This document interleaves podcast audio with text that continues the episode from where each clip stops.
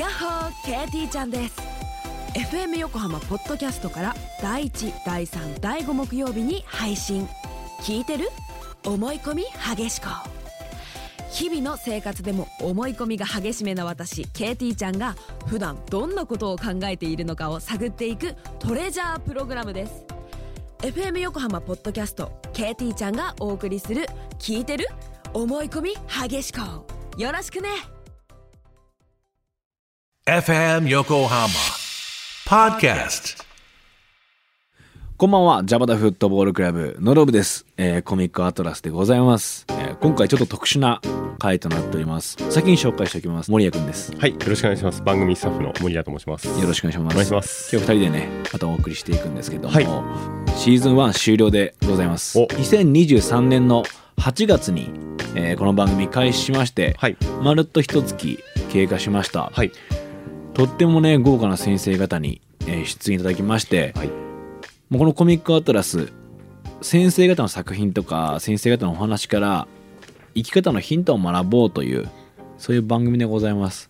なのでこう振り返りたいなって思って今回は振り返り会でございます、はい。ということで初回のゲスト雪村先生からこう振り返っていこうかなと思うんですけど雪村先生の回聞き直したんですよ。はい、めちゃくちゃ緊張してました。はい。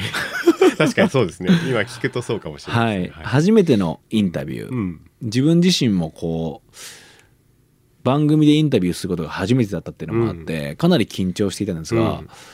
あの雪村先生本当に優しくて、でいろんなことを答えてくださって途中からもうだいぶリラックスしてお話を聞けるようになってたなというふうに思うんですよね。はい、特に自分が心に残ったポイントは雪村先生が高校時代、まあ、進学校にいらっしゃって、はい。そこで絵を描くという選択をして、まあ、その勉強が主の組織においてそれをしないっていう人間に対する権力という名の暴力というか、それはまあ無意識かもしれませんけどそういうのを受けた結果、まあ、かなり辛かった記憶だとうん、おっしゃってたんだけど、はい。今振り返るとあれがあったから今の表現に至ってるし考え方に至ってるんだっておっしゃってたじゃないですか、はい、すごく印象的だなと思って、うん。このコミックアトラスが過去の面白がり方をこう知るとこれからの生き方のヒント分かってくるかもみたいなそのコンセプトを体現するような言葉だなと思って、はい。過去の面白がり方それは自分自身で、まあ、正解にしていくのかっていうのはうん。選択だと思うんですけど、はい、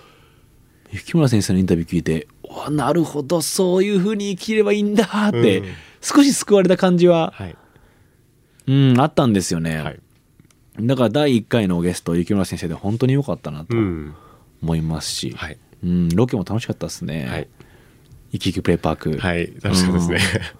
そう森谷君も、うん。あれが初めての漫画家の先生のインタビューに触れたって感じですもんね、そうですね。あそこで、えっと、雪村先生のお話を聞いて、うん。こう漫画家さんの全体印象が変わったという感じが、なるほどなはい、なんか勝手に作り上げちゃってたイメージがあって、こう作品と漫画家の先生、こうなんか別のイメージが印象があって、なるほど、はい。作品と著者の方っていうのはリンクしてるものではないと思ってそうたなんんですすよ。でね。はい、あの今まで何個か漫画を読んできたうんうんうんですけど、漫画しか見てなかったんでこうせんその裏でどんな人が書いてるのかとかを考えてなかったしなるほど。それをこうみんなの作業をちょっと見読んだりとか、うん雪村先生の話を聞いたりするとあこうやってリンクしてんだな。まあ当たり前ですけど。この人が作ってるんだっていうところが、作品をこう触れての楽しみはちょっと感じられました。それは森谷君ならではの視点ですね。あ本当ですか、はい。多分ね漫画読まない人はこそうういう思うのかなみたいな確かにどなたが作ってるかっていうのは分からないし、はい。その人の人生がうん。反映されてるものだっていう意識はないっすもんね。はい。うわ結構あなるほどね、はい。これでだから僕はあのあこういう楽しみうんうんうんうん。ももちろん作品自体の楽しみもうん。あると思うんですけど、先生を知って作品を読む。作品知って先生を知るっていうのをちょっとたのあのやこれからやっていこうかなってなるほど思いました。なるほど確かに、はい。楽しいですよね、はい。そうすると別の作品、うん。同じ先生が書いた別の作品読むと、うん。年代によってとか、根幹のメッセージ変わってないなとか、はい。そういう気づきがあったりしますもんね、うん面白いですね。もうその雪村先生のインタビューのうん。次がはい。新井秀樹先生はい。のインタビューでしたね、はい。これもね 楽しかったですね、はい。印象的な、うん。これ本当に8月だけの話なのかって。すげえなんか長いこの期間の感じは思いますね、こっちとしてはすごい濃密な時間だったなと思っていて、新井先生自分はね今この世界うん結構苦しいじゃないですかい。生きていくのが、はい。もう生きづらいなって思う世界だし、なんか納得いかねえなって思うとたくさんあるし、うん。なんかそういったものに対する抵抗の方法はい。っていうのが新井先生には新井先生のインタビューからなんかこう読み取れたというか、感じたなと思っていて、まあ、特に自分の生き方を更新する方が偉いとかじゃなく多分楽しいし面白いっていうことをおっしゃってたじゃないですか。はい。そこにすごく新井先生の生き方が詰まってるような気がして、偉いとかじゃないんだよと、うん。多分楽しいし面白いと思うってこのニュアンスはい。新井秀樹先生だなと、うん。でなんかその方法が直接的に抗議するとか、そういったものではなくてこの世界を生き抜くこの世界で楽しく生きるためには自分が自分の考えを変えなきゃいけないし、うん。自分が楽しみを見つけなきゃいけないし自分を変え続けなきゃいけないんじゃないかっていう、なんかすごく2023年の今の日本今この世界で生きていくのに、うん。すごく重要なものがうん。新井先生のインタビューにはあったんじゃないかなってはい。思うんすよね。すごいアー体験の連続だったというか、はなるほどなるほどって何度もうなってる自分がうん。いたし何より男の子の悩みは 大抵面白くないっていうのがはい。最高でしたね。そうですね。あれは僕も森谷君もそのなんていうんですかね打ち抜かれましたもんね。はい。そうですね。うんお恥ずかしいおっしゃる通りでございますって。それと同時に男の子は悩むのが仕事だからっておっしゃっていたのもはい。良かったですよね、なるほどですよね、うん。そうなんです。僕たち悩むのが仕事なんです。すごく優しくて、うん。すごくあの柔らかくてでも強くて、うん。意志があってすかっこよかったですね。かっこよかった。うん。でロケに行ってはい。場所を僕が間違えてはい。優しい言葉かけてくれて、はい番外編の訂正編というのも撮らせてもらったりして、はい。楽しかったですね、うん。あれも。でスパンクの話も余分にできるチャンスがあると思って。勝手に始めてましたね。ここぞとばかり、はい。あの一人で撮っはてい。説明したりしたんですけど、このインタビューを通してすごく楽になった、うん。楽になったし生き方みたいなのをまたこう一つ見つけれたような気がする、うん。選択肢として、はい。あこんな大人になりたいなって。うん思わせてくれた、はい。そんなインタビューでしたね、はい。花江先生の回も最高だったな、うん。そして浅田先生、はい。浅田博之先生の回ですね、優しくてかっこよかったんだよな。そうですね。印象的だったのがどこにいたってうん。よそ者だっていう意識があるんですよねって、はい。浅田先生がおっしゃられていて、はいそれはもちろん幼少期のうん。記憶だったりとか経験もあったりするとは思うんですけど、うん。だからこそその孤独とかうん。痛みを知ってる浅田先生だから作品の中でうん。そのキャラクターとか人それぞれに事情はあって、うん。気持ちはあって痛みがあってっていうところを、まあ、優しくうん。切なくなんか読者が思わず自分を重ねてしまうようなはい表現で描けるんじゃないかなっていうふうに思いました、はい。浅田先生とお話ししてるとすごくこっちも安心してきて、うん。必要以上に喋っちゃうというか、はい。なんかこんな喋ってたんだなって後から考えてしまうぐらい喋ってしまうような柔らかい方で、作品に込められているメッセージとか描きたいことっていうものに先生の経験が強く反映されてるんだなっていうのを改めて感じたはい。インタビューでした、はい。このインタビューを通してやっぱり居場所があるってこと。うん。人に居場所があるってことは、まあ、どれだけ大きいことなのか、うん。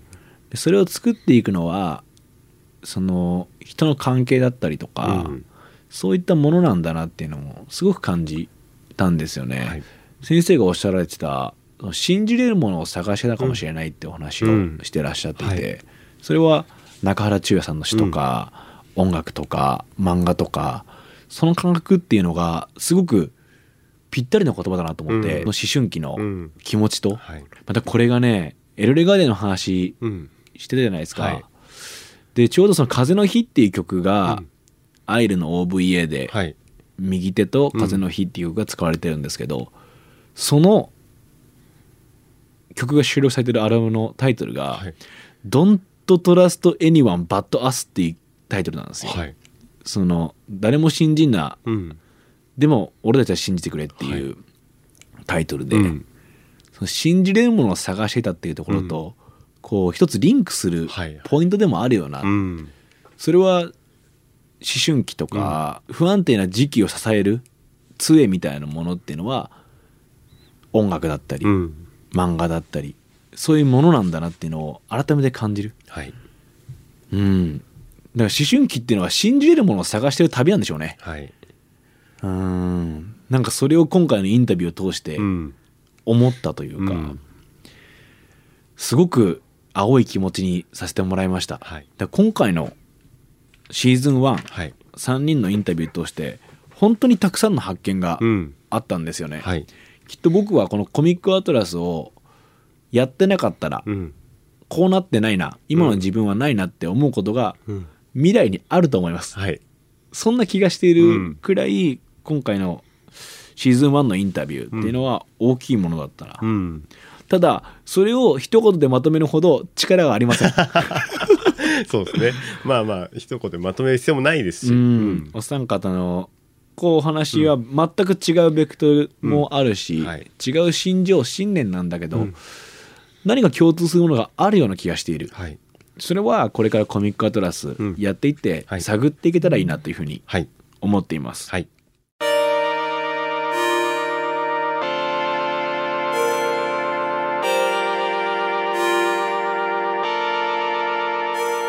だからこのコミックアトラス、まあ、漫画が好きな人、うん。まあ、僕みたいな漫画をですね生きていくヒントにしている、はい。まあ、人生の指針にしている、うん。そういう人たちの場所になっていけばいいなって、うん。一緒に僕と悩んで学んでいきませんかっていう、そういう場になったらいいなっていうふうに思うんですよ。はい。そんな場になっていけばいいなと思ったのは、はい。やっぱこのシーズン1通して、うん。たくさんの方が番組にリアクションくださって、はい。あの X の方もフォローしてくださって、はい嬉しいっすよね。はい。仲間がいるんだって、漫画を好きで、うん。その漫画の言葉に動かされた仲間がたくさんいるんだなっていうのを自分は感じたんですよ。はい。それもっと広げていきたいなと、うん。そういうふうに思いまして、はい。シーズン1終了しまして、はい。なんとこのコミックアトラスうん。継続決定しました。お。やったー！ありがとうございます。そうなんです、はい。一月で終わるかもしれないというこの番組だったんですが、絶対終わっちゃダメですよね今度。ねえ、うん絶やっ対ぱりたくさんのリスナーの方がこの一月であの番組聞いてくださって、うん。実際にリアクション特にやっぱ大きかったのは、はい。そのコミックアトラスを聞いてくださった方うのん。X とかの声だったんですよね。もう誰かがすごいなんて言うんだろうカリスマ的にいるっていうよりは、うん。なんか一緒に漫画の話をしたいんですよね。はい。でどんどん人生進んでいくと悩みも増えるじゃないですか、うん。そういう時にあこういう漫画で自分は気づいたよとか、うん。こういうシーンでねこう頑張ろうと思ったんだよねみたいなのをこう交換していくような、はい。うん、そんな場になったらいいなと思ってます。はい。はい、ということでシーズン2始まりますんで、はい。もう第1回目のゲストもはい。決まっております。はい。第1回目のゲストは、九条の滞在闇金牛島君の著者、うん。真鍋翔平先生です。はい大好きです。はい。真鍋先生をゲストに迎えてうん。インタビューを行います。はい。でいつも通り導入編をしてはい。ロケをしようと思うんですけど、うん。まあ、さっき言ったみたいに場所を作っていきたい、うん。みんなとこうリスナーの皆さんとなんか楽しみたいんですよ。はい。やっぱり。はい。あのこの間アイルの好きなセリフ選手権って、うん。あの森谷君と僕でやったじゃないですか、はいそれやっぱすごい楽しくて、はい。で X の方で投稿したら、うん。自分はこのセリフ好きだってうん。言ってくれてるリスナーの方もいらっしゃって、はい。テンション上がるじゃないですか。はい。わかる？みたいな。なんで、今回、九条の題材、闇金牛島くんのうん。真鍋翔平先生をゲストを迎えるということで、はい。まあ、先生の前ではね、しないんですけど、うん。この別企画として、はい我々、守谷とはい。ノロブと一緒にはい。好きなシーンで盛り上がりましょうという企画をしたいと思います。はい。企画名発表していいですか？はい。とてもシンプルです。はい。いきますよ。はい。教えて、真鍋作品の好きなシーン。そのまんまですね。わかりやすい。そうなんですよ。うん。真鍋先生の作品、はい。もちろん九条の大罪、うん。最新作ですね。九条の大罪、そして闇金牛島くん、はい。スマグラーとか、あの、アガペとか、うん。たくさん作品がありますが、はい。真鍋先生の作品の中で、うん。自分はこのシーン好きなんだっていうのを教えてください。はい。そのシーンについて、うん。えー話しながら盛り上がるという、はい。シンプルな企画でございます。はい。えーコミックアトラスのアカウント、うん。X アカウントですね。はい。アットマークコミックアトラスはい。847に DM もしくはメールをうん。送ってほしいなとはい。思ってます。はい。宛先はこちらでございます。Ca アットマーク fm 横浜 .jp こちらね、CA はコミックアトラスの略で CA でございます。CA アットマーク FM 横浜 .jp 打ち込むのね、大変なんで、できるだけ短くしようと思って CA にしました。教えて学べ作品の好きなシーンというところで、はいどのシーンが好きなのかを送ってください。うんはいもちろん、メッセージ読まれた方には、僕らもね、うん用意してますよ。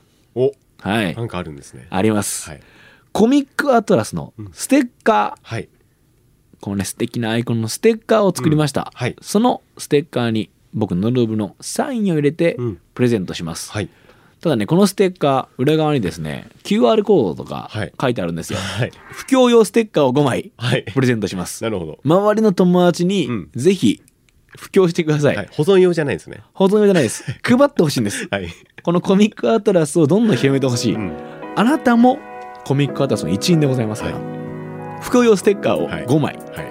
ということでね、計6枚はい。プレゼントしますんで、はい。ぜひメールを送ってください。うん。えーこちらね、改めて宛先の方は ca.fmyokohama.jp、えーこちらでございます。はい。